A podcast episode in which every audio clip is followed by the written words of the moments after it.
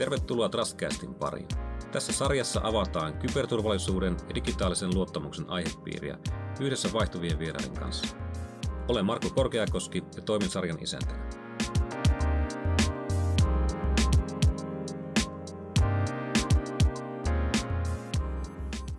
Tänään vieraana Euroopan hybridiuhkien torjunnan osaamiskeskuksen tutkimusjohtaja Hanna Smith. Hanna, tervetuloa.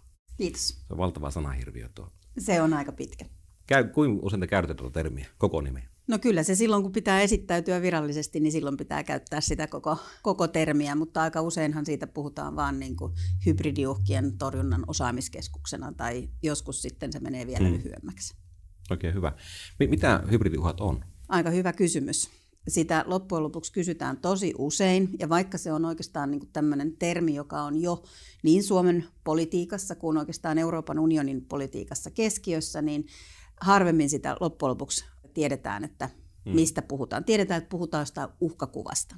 Mutta jos sitä lähtisi avaamaan nyt jotenkin yksinkertaisesti, niin silloin hybridiuhkatoiminnassa on aina joku ulkoinen toimija, jolla on oikeastaan vähän niin kuin pahat mielessä – se tulee meidän sisäiseen tilaan ja hakee sieltä meidän heikkouksia tai sitten luo joitain uusia heikkouksia, joissa sillä on kyky sitten käyttää näitä heikkouksia omaksi edukseen. Ja yleensä siinä on hyvin vahvasti myöskin tämmöinen psykologinen kokonaisuus siinä mielessä, että tarkoituksena on saada meidät tekemään sellaisia päätöksiä, jotka on meille itselle haitallisia ja tälle toimijalle edullisia.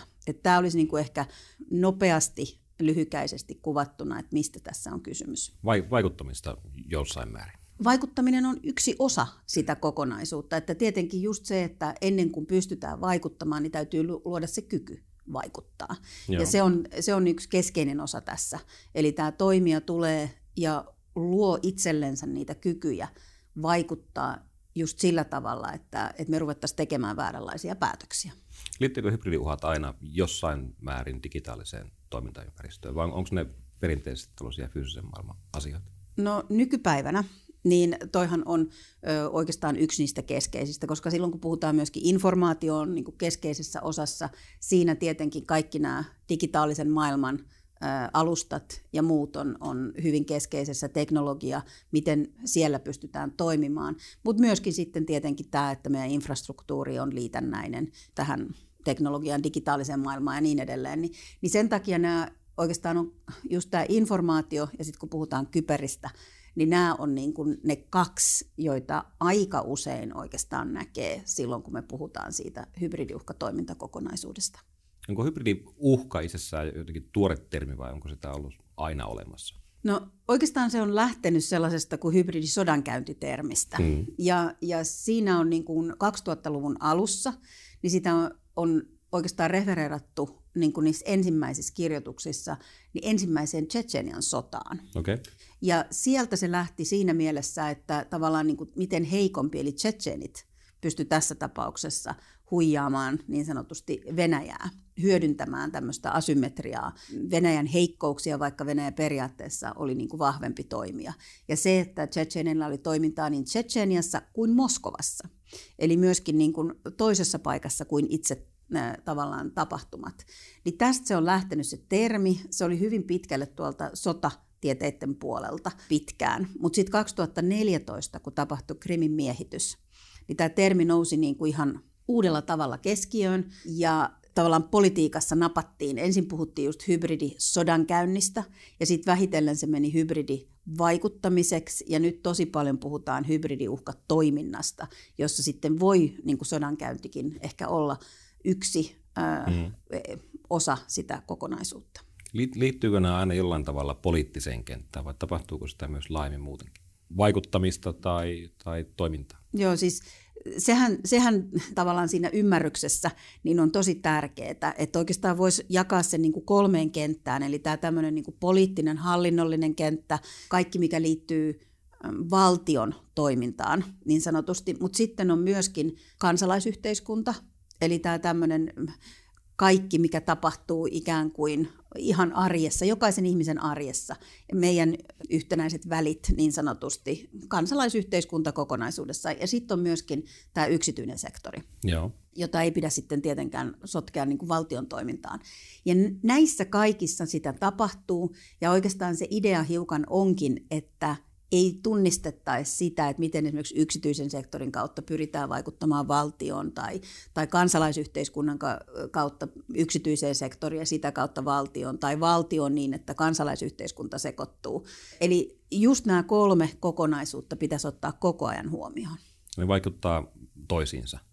Ehdottomasti, että se, ja sehän se idea onkin, että, että oikeastaan aika jännästi äh, aika usein sanotaan, koska se toimija tämän hybridiuhkatoiminnan takana on oikeastaan tosi usein autoritäärinen toimija. Mm-hmm. Se voi olla valtiollinen tai ei-valtiollinen, mutta ajatuksena on se, että siellä on tällainen autoritäärinen ajattelutapa taustalla. Ja autoritäärinen valtahan on niin kuin lineaarinen, mutta niiden tapa vaikuttaa on hyvin kompleksinen ja verkostomainen – sitten taas demokratioissa, niin meillä on loppujen lopuksi valta, mm. on aika verkostomainen, mutta meidän tapa hoitaa asioita on hyvin lineaarinen, sektoraalinen. Ja tähän pyrkii juuri ikään kuin nämä toimijat tämän hybridiuhkatoiminnan takana niin iskeytymään. Eli valta on kompleksinen demokratioissa, tapa vaikuttaa on hyvin sektoraalinen. Ja me unohdetaan se, että loppujen lopuksi meidän pitäisi olla huomattavasti enemmän verkostomainen siinä kokonaisuudessa ei, ei hirveän simppeli kysymys, mutta ku, kuin hyvin me tunnistetaan tai osataan tunnistaa hybridiuhkia tai vaikuttamista? Mm. No nyt ollaan ihan ehdottomasti eri, eri tilanteessa kuin esimerkiksi silloin, kun meidän keskus laitettiin pystyyn 2017. Mm-hmm. Et silloin sitä oltiin hakemassa. Tiedettiin, että on uhkaa, jotain uutta on tapahtunut meidän turvallisuusympäristössä, sille pitää saada nimeä, mutta ei oikein osattu joko määritellä tai luonnehtia tai selittää. Tiedettiin, että uhka on. Se on tunnepohjainen melkein juttu. Nyt me ollaan ihan eri tilanteessa. Niin, niin Suomessa kuin EUn jäsenvaltioissa kuin EUssa kuin Natossa on tehty niin kuin todella paljon töitä sen eteen, että se ymmärrys siitä, että mistä on kysymys ainakin tulisi yhtenäiseksi ja nähtäisi, että tässä on ihan oikeasti uhka olemassa. Että se on niin kuin, sinne ollaan päästy, mutta sitten välillä iskeydytään oikeastaan sitä vastaan, että mm, no nyt tiedetään, mistä on kysymys, mutta mitkä olisi ihan oikeasti ne keinot, joilla, joilla löydetään ilman, että me ruvetaan murentamaan meidän demokraattista järjestelmää, niin millä me löydetään ne vastaukset siihen, että me tehokkaasti pystyttäisiin torjumaan tämän tyylistä toimintaa? Varmasti valtavan moninainen kenttä. Me ollaan tässä sarjassa puhuttu aika paljon digitaalisesta ulottuvuudesta ja puhuttu myös algoritmivaikuttamisesta, niistä kuplista, mikä mm. mihinkin muodostuu, ja, ja myös siitä tavallaan niin sanotusta tiedon nopeudesta. Ja. Se, on, se on jatkuvaa ja, ja lähdekritiikin hyödyntäminen ei aina ole siellä. Kuin, kuin tämä näkyy siellä hybridiuhkien kentässä? No tässähän on just, just tämä tavallaan nykypäivä, että aika usein silloin kun just otetaan hybridiuhkat puheeksi ja muuta, niin ihmiset sanoivat, että onko tässä nyt mitään uutta. Että just tällaista vaikuttamista on aina ollut ja informaatiota on aina käytetty ja niin edelleen. Mm. Ja tässä tullaan nyt tosi paljon siihen, että äh, tämmöinen uudenlainen uhka kuitenkin niin tulee just tämän digitalisaation kautta. Se, että tulee erilaisia algoritmeja tai pystytään käyttämään potseja tai on näitä mm. erilaisia alustoja, pystytään häivyttämään informaation tuottaja oikeastaan niin kuin täydellisesti pois siitä kokonaisuudesta ja niin edelleen, niin tähän hämää sitä. Sitten tämä nopeus on mm. myöskin tehnyt sen, että jos ajatuksena juuri tässä toiminnassa on se, että pyritään, että tulee päätökset, jotka on haitallisia itselle ja hyödyttää sitä vastapuolta, niin silloinhan nopeus on oikeastaan niin kuin meidän vihollinen siinä kohdassa, kun nopeasti pitäisi tehdä päätöksiä, mutta loppujen lopuksi tilannekuva ei olekaan kohdallaan. Eli tämä on ihan keskeinen juttu tavallaan tässä, mistä me puhutaan niin kuin uuden aikaisena tai uutena asiana.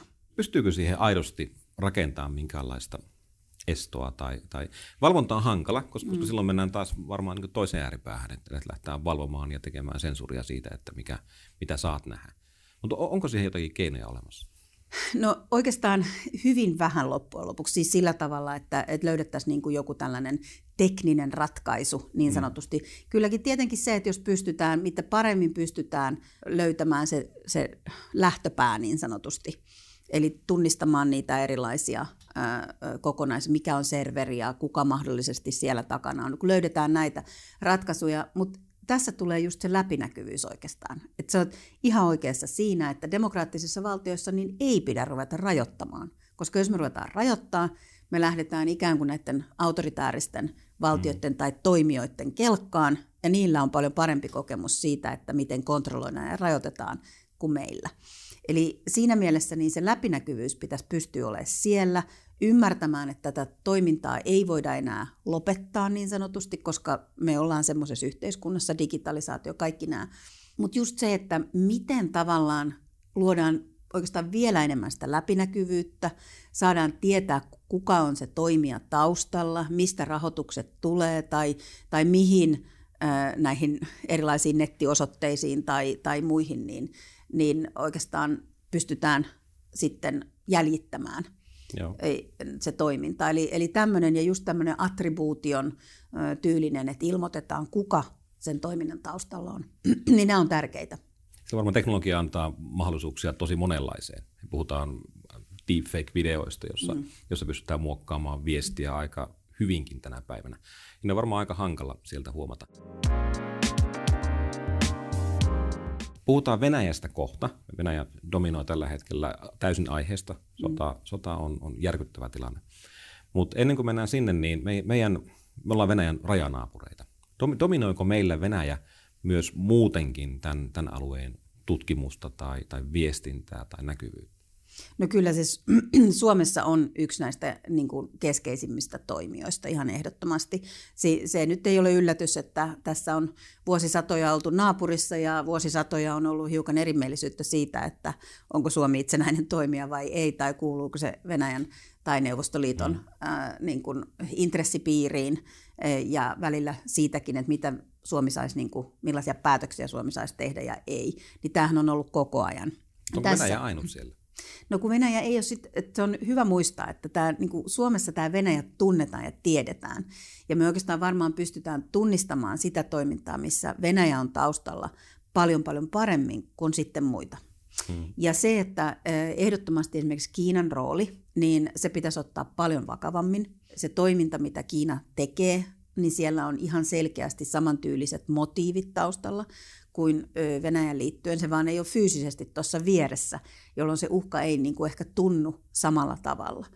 Ja sitten se, mikä on myöskin hyvin mielenkiintoista, on nämä ei-valtiolliset toimijat, Joo. jotka pystyy luomaan niin kuin myöskin semmoisia epävirallisia verkostoja, jotka haastaa esimerkiksi demokraattisten valtioiden toimintaa. Tämä ei ole ihan niin selkeää Suomessa, mutta Ruotsi on ollut aikamoisessa vaikeuksissa juuri ei-valtiollisten toimijoiden niin kuin verkostomaisen toiminnan kanssa. Millaisia toimijoita nämä on? Onko sinulla esimerkkejä? Ketkä on ei-valtiollisia toimijoita? No, tässä Ruotsin tapauksessa niin äh, erityisesti uskonnollinen eli Salafi-verkosto mm. on pystynyt useammassa kohdassa luomaan vähän niin kuin oikeastaan tällaista valtiojärjestelmän sivussa olevaa vieressä olevaa toimintaa, joka on haastanut esimerkiksi ruotsalaista oikeusjärjestelmää hyvin pitkälle. Eli siinä mielessä niin toi on niin kuin yksi tällainen, mutta sitten joskus kyllä puhutaan, tai aika useinkin nykyään on ruvettu puhumaan myöskin ihan kansainvälisestä järjestäneisyystä rikollisuudesta. Koska siis rikollisjärjestöthän on myöskin aika autoritäärisiä mm. kokonaisuudessaan, ja ne pyrkii käyttämään demokraattisen järjestelmän heikkouksia hyväkseen ihan samalla tavalla kuin mahdollisesti valtiolliset toimijat. Että näitäkään ei saa jättää siitä kokonaisuudesta pois, muuten taas joku palikka putoaa. Jos puhutaan rikollisjärjestöistä, niin kohdistuuko noi enemmän yhteiskuntaan vai, vai yksityisiin toimijoihin? No kun siinä on just tämä, että mä sanoisin, että oikeastaan kohdistuu vähän niin kuin näihin kaikkiin kolmeen, no, okay. eli yhteiskunta, yksityinen ja valtiollinen, koska siellä, että jos haetaan just niitä porsaareikiä laissa, ikään kuin käytetään hyväksi yhteiskunnasta tai kansalaisyhteiskunnan heikkoja osia, osia tukemaan omaa toimintaansa, ja sitten yksityisellä puolella ehkä haetaan rahoitusta tai haastetaan jotenkin, haetaan joko tukea tai haastetaan jotenkin siellä. Eli näissä kaikissa on, oli se sitten tämä ei-valtiollinen toimija tai, tai valtiollinen toimija, niin täytyy muistaa nämä kolme ikään kuin kokonaisuutta meidän valtiossa niin sanotusti. Muuten, muuten niin kuin joku osa hmm. jää huomiota ja, ja sit sitä pystytään käyttämään hyväksi. Varmaan hyvä, hyvä muistaa tässä tilanteessa, että, että vaikuttamista ja, ja hybridiuhkia on muulloin kuin, kuin sotatilanteessa. No kun oikeastaan tämä Ukrainan tilanne niin on sellainen, että se on yksi näistä ensimmäisistä esimerkkeistä, jossa tämmöinen hybridiuhkatoiminta on, voisi sanoa, että se on lähtenyt käyntiin 2003 mm. sellaisella pienellä tempolla, vähitellen ö, luotu kykyjä Ukrainan yhteiskunnassa, erityisesti tässä on Venäjä toimijana, niin kuin haastaa sitä, heikentää yhteiskunnan toimintaa. Ukraina ei ole pystynyt torppaamaan tätä toimintaa, mutta se on pystynyt torppaamaan sen toiminnan tavoitteita, jolloin silloin se toiminta on lisääntynyt. Eli tästä tällaista valmistelemasta toiminnasta on lähtetty ikään kuin tällaiseen, eskaloitu siihen suuntaan, että saadaan heilutettua Ukrainan yhteiskuntaa epävakautta luomalla – ja sitten kun sekään ei ole vielä tuonut niitä haluttuja tavoitteita, niin sitten on lähdetty painostamiseen ihan niin kuin avoimempaan ja, ja sotatoimia mukaan. Ja tästä voisi sanoa, että se, se vaihe alkoi silloin 2014, koska nythän me ollaan nähty niin kuin kahdeksan vuotta sellaista, jos on sotatoimet mm. olleet osana tätä kokonaisuutta. Ja nyt sitten helmikuussa niin tämä koko eskalaatioskaala meni siihen, että oikeastaan lähettiin pois sieltä hybridiuhkatoiminnan kentältä ja mentiin sotaan, ja se on eri asia kuin hybridiuhkatoiminta. Kuinka suurta osaa Venäjällä heidän sisäinen vaikuttaminen näyttelee näissä? No siis ö, oikeastaan se, että autoritaarisen, silloin kun puhutaan valtioista erityisesti, niin niillähän on hirveästi kokemusta tämänlaisesta toiminnasta, koska se on sitä, mitä ne harrastaa omassa sisäpolitiikassaan mm. koko ajan. Ja tietenkin se, että kun valta täytyy koko ajan validifioida, ikään kuin varmistaa ikään kuin sieltä omasta kentästä, niin silloin myöskin se, että mikä se sisäpoliittinen tilanne on, niin vaikuttaa hirveästi siihen, että minkälaista toimintaa on rajojen ulkopuolella. Sota on, sanoit äsken, että sota, sota ei enää ole hybridiuhkaa tai, mm. tai siihen liittyvää toimintaa. Onko sodan aikana tällaista sitten muihin maihin päin? No sitä voi olla, mutta nyt kun Venäjä on ollut aika äh, kiinni niin sanotusti tässä sodassa, niin sitä ei ole nähty ihan samalla tyylillä tai voimalla, kun sitä on nähty aikaisemmin. Et totta kai sitä on. Venäjälläkin tiedostetaan, että on niin kutsutusti elämää sodan jälkeen, jolloin tätä valmistelemaa toimintaa on myöskin sitä, että pyritään pelottelemaan ehkä joitain toimijoita, ettei ne lähtisi mukaan sotaan ja niin edelleen. Niin tällaista nähdään, mutta mut huomattavasti vähemmän kuin aikaisemmin. Ja sitten on hyvä myöskin nyt huomioida se, että siis sodassakin on käytössä monta erilaista keinoa, niin kuin tässä hybridiuhkatoiminnassa on, mutta ne on niin kuin, me, me lähdetään pois siitä kehyksestä, josta puhutaan niin kuin hybridiuhkista, ja mennään tavallaan, että kun informaatiossa on sotapropagandaa, kun puututaan esimerkiksi infrastruktuuriin, niin sehän pommitetaan, mm. eikä laiteta kyperillä lasketa tai lisätä painetta sähköverkossa, vaan että se laitetaan siinä kokonaisuudessa ikään kuin pois ja niin edelleen. Pyrkitään psykologisesti vaikuttamaan kaiken näköiseen kokonaisuuteen ja niin edelleen. Et, et siinäkin on monta eri vaikuttamista, mutta se on erilaista ja siellä koko ajan tiedetään, kuka on toimija ja mikä niiden tavoite on hybridiuhkatoiminnassa nämä on huomattavasti epäselvempiä. Millä tavalla tämä vaikuttaa Suomeen? Suomessa puhutaan tällä hetkellä paljon Natosta ja, mm. ja liittymisestä NATOon. Ja Venäjän reaktio on, on ehkä vaikea sitten hahmottaa, että millainen se on, jos sitä on. Mut, no, mut ehkä on, se tiedetään, että reaktio joka no, tapauksessa no, varmasti sellainen, tulee olemaan. Se, sellainen on, mm. ja, ja tällä hetkellä arvaus on enemmän kuitenkin se, että se on kyberpuolella. On, onko Jaatko saman näkemyksen? No sehän on niin kuin tavallaan se, että jos ajatellaan just nyt, hmm. tällä hetkellä niin kuin nämä Venäjän kyvyt, koska ne on kiinni perinteisessä sotatoimissa Ukrainassa, ne on tosi paljon kiinni siinä, että pyritään löytämään keinoja näitä sanktioita vastaan. Eli se, että miten Venäjän talous selviää tästä. Ja sitten samalla, koska siellä on sisäistä vastustusta aika paljon, niin tosi paljon menee niin kuin, ö, ikään kuin energiaa myöskin siihen. Eli siinä mielessä jos meinataan vaikuttaa rajojen ulkopuolella muualla kuin Ukrainassa, niin sitten pitää löytää kustannustehokkaat tavat sitä vaikuttamista tehdä mm. tai häirintää. Ja ne tietenkin tulee just tähän informaatioon ja sitten kyberin puolelle. Eli siinä mielessä nämä veikkaukset ehdottomasti on, että jos nyt nähdään jotain, niin se liittyy informaatioon tai sitten tavalla tai toisella kyberiin. Kyberiskuihin. Kyberiskuihin. Myöskin vakoilu voi hmm. olla sellaista valmistavaa toimenpidettä, eli pyritään siihen. Se aiheuttaa hermostuneisuutta, sellainenkin, että löydetään, joku on päässyt meidän sisältöihin käsiksi, jotka pitäisi olla suojeltuja, niin sekin aiheuttaa niin kuin pelkotiloja ehkä ja niin edelleen. Eli sekin on, vakoilukin on tosi tehokas keino tässä kokonaisuudessa. Joo. Me ollaan, no puhutaan paljon Venäjästä ja jatketaan sen parissa edelleenkin. Puhutaan suomettumisen ajasta ja, ja siitä, kuinka ei välttämättä ollut uskallusta meillä häiritä tai haastaa Venäjää. Mm. Ollaanko me päästy jo sen ajan ohi? Onko laput tippunut silmiltä siinä mielessä, että Venäjä aidosti oikeasti pyrkii vaikuttaa meidän tekemisiin?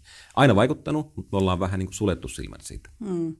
No oikeastaan mä laittaisin tämmöiseksi testitapaukseksi tämän NATO-homman. Mm. Jos Suomi liittyy NATOon, niin sitten me ollaan uskallettu haastaa Venäjä.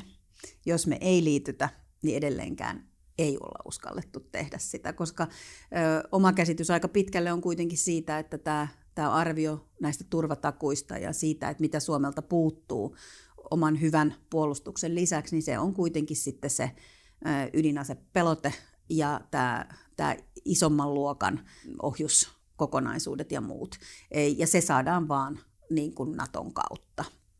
Ja tämähän on tietenkin sellainen kokonaisuus, että, että silloin voisi ajatella, että meidän oman hyvän puolustuksen lisäksi tämä on just se, mitä vielä niin kuin tarvitaan. Mutta se ärsyttää Venäjää, ollaanko me valmiita siihen, niin se jää nähtäväksi tässä hetken päästä. Mutta se on ehdottomasti ollut suomalaisessa Venäjä lähestymisessä niin yksi tämä, että Venäjää ei saa ärsyttää. Ja on nähty esimerkiksi, että Baltian maat on ärsyttänyt ja saanut kokea paljon enemmän mm. juuri hybridiuhkatoimintaa ja, ja kaiken näköistä muuta jäynää oikeastaan niin kuin Venäjältä. Ukrainan tapauksessa, niin kuin sanottu, niin tämä on nyt tämmöinen ensimmäinen kokonaistapaus, joka on johtanut loppupeleissä sotaan, kun Ukraina ei ole – päästänyt, antanut Venäjälle sitä, mitä se haluaa niin sanotusti. Mutta sitten tässä tullaan tämmöiseen isoon kokon kysymykseen, että, että kuinka pitkälle Venäjä saa päästää sitten. Että olisiko se pitänyt, niin kuin, että se, että on kyvyt torpata se tosi aikaisessa vaiheessa, niin silloinhan se ei välttämättä niin kuin eskaloidu edes. Sota loppuu jossakin vaiheessa, Putin jossakin vaiheessa jää vallasta pois tavalla tai toisella. Mitä sitten? Jatkuuko, jatkuuko Venäjä ja tämä hybridi uhkakenttä samanlaisena? Mä sanoisin oikeastaan, että se riippuu siitä, että pääseekö Venäjä eroon tästä autoritaarisesta valtiojärjestelmästä. Et siinä mielessä se ei ole Putinista kiinni. Joo. Ja on puhuttu usein siitä, että Aleksei Navalny, joka nyt on siis se, että jos yksi valtio pistää sellaisen määrän energiaa ja resursseja yhden miehen pitämiseksi vankilassa, niin kyllähän se niin kuin kertoo jostakin. Mutta hänenkin ajattelussaan aika usein niin on ollut hyvin sellainen niin kuin just tämä lineaarinen valta-ajattelu.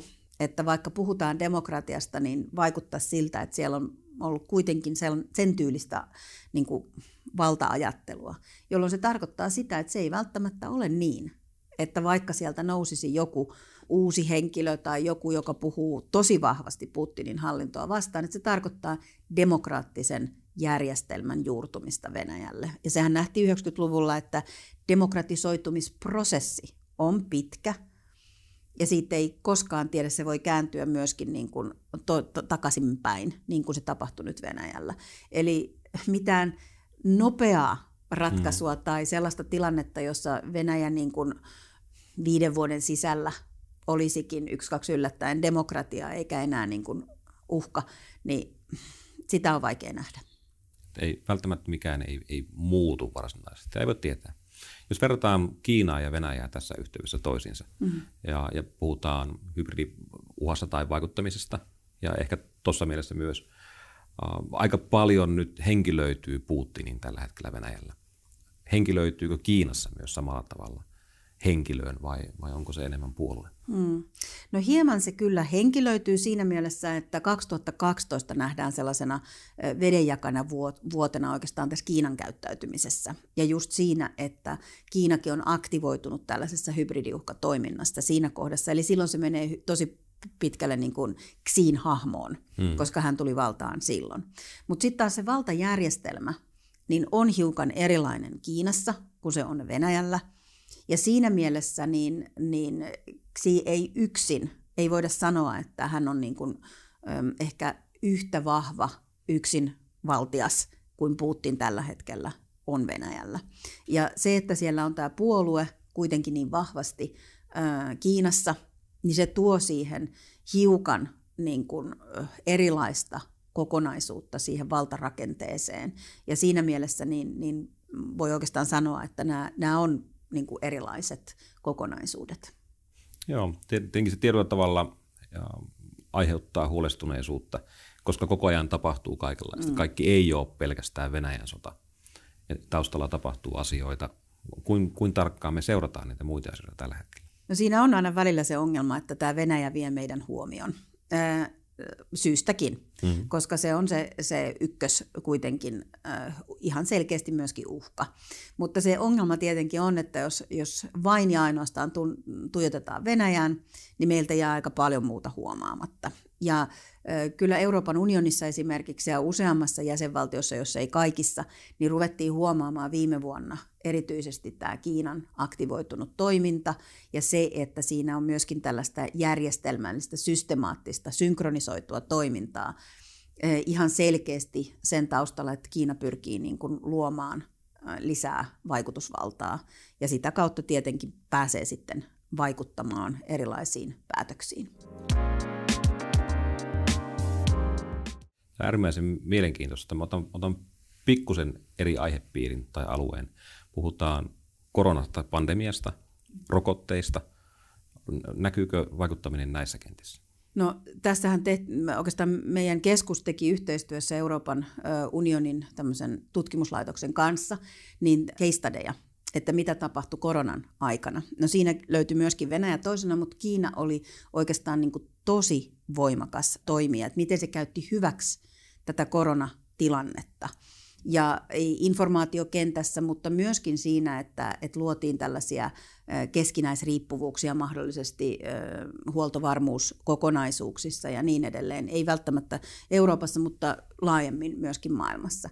Eli sekin on aika tyypillistä, että tällaiset erilaiset tilanteet, häiriötilanteet, niin niitä käytetään hyväksi ja pyritään viemään sitä omaa vaikutusvaltaa niin kuin eteenpäin, löytämään niitä kohtia, joissa, joissa pystytään luomaan niin kuin lisää ikään kuin omaa valtaa. Ja tämä korona on niin kuin hyvä, hyvä esimerkki siinä, niin informaatiokentässä, just tässä huoltovarmuuskokonaisuudessa, infrastruktuurin puolella, ja hiukan sitten tällaisessa kulttuurisessakin kokonaisuudessa, joka tulee sitten tähän niin kuin rokotevastaisuuteen mm. tai, tai äh, kehen luotetaan niin sanotusti. Hy- hyvin mielenkiintoista. Yksi kysymys, joka on ehkä askarruttanut ja noussut esille myös tässäkin sarjassa, puhutaan mainonnasta mm. ja, ja vaikuttamisesta.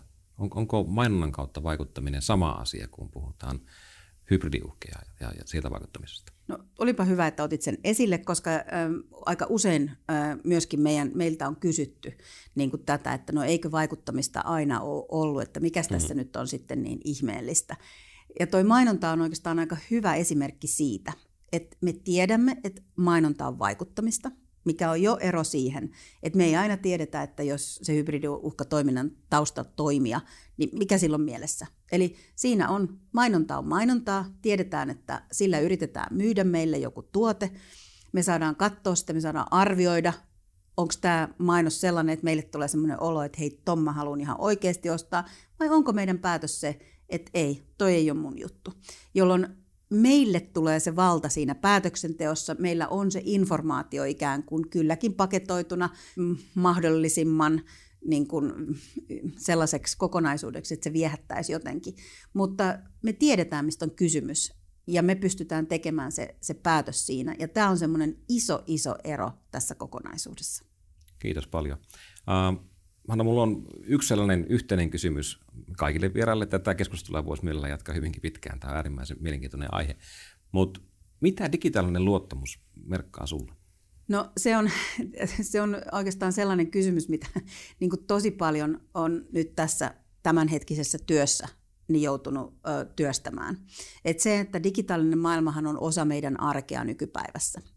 Mutta se, että just tämä hybridiuhkatoimintahan on tehnyt sen, että iso kysymys. Voiko luottaa informaatio? Voiko luottaa siihen, että kun laittaa viestin ystävälle, että se ei vuoda johonkin muualle ö, kokonaisuuteen? Ja se sellainen epävarmuus välillä siitä, että kaikki mitä laittaa puhelimeen tai e-mailiin, niin se voi ollakin yksi, kaksi yllättäen niin kuin julkista tietoa. Ja tämähän on semmoinen niin kuin iso ongelma oikeastaan. Eli sitten se, että pystytäänkö päättämään, että luotetaan niihin järjestelmiin, mitä meillä on, siihen, että ne, jotka niitä tuottaa, niin ne ihan oikeasti niin kuin, tavallaan on sen luottamuksen arvoisia, että kaikki se yksityinen tieto, mikä, mikä menee tuonne kokonaisuuteen, niin se pysyy siellä. Ja mä luulen, että vähän kaikki tasapainoilee tämän tällaisen kokonaisuuden kautta. Ehkä me joku päivä päästään siihen tilanteeseen, että, että pystytään luottamaan ikään kuin siihen kokonaisuuteen paremmin, mutta tämä on henkilökohtaisesti sitä, mitä tämmöinen luottamus ikään kuin tuossa digimaailmassa niin merkitsee. Okei, oikein hyvin sanottu. Hanna Smith, kiitos paljon vierailusta. Kiitos. Käy lukemassa lisää osoitteesta netox.fi kautta trustcast.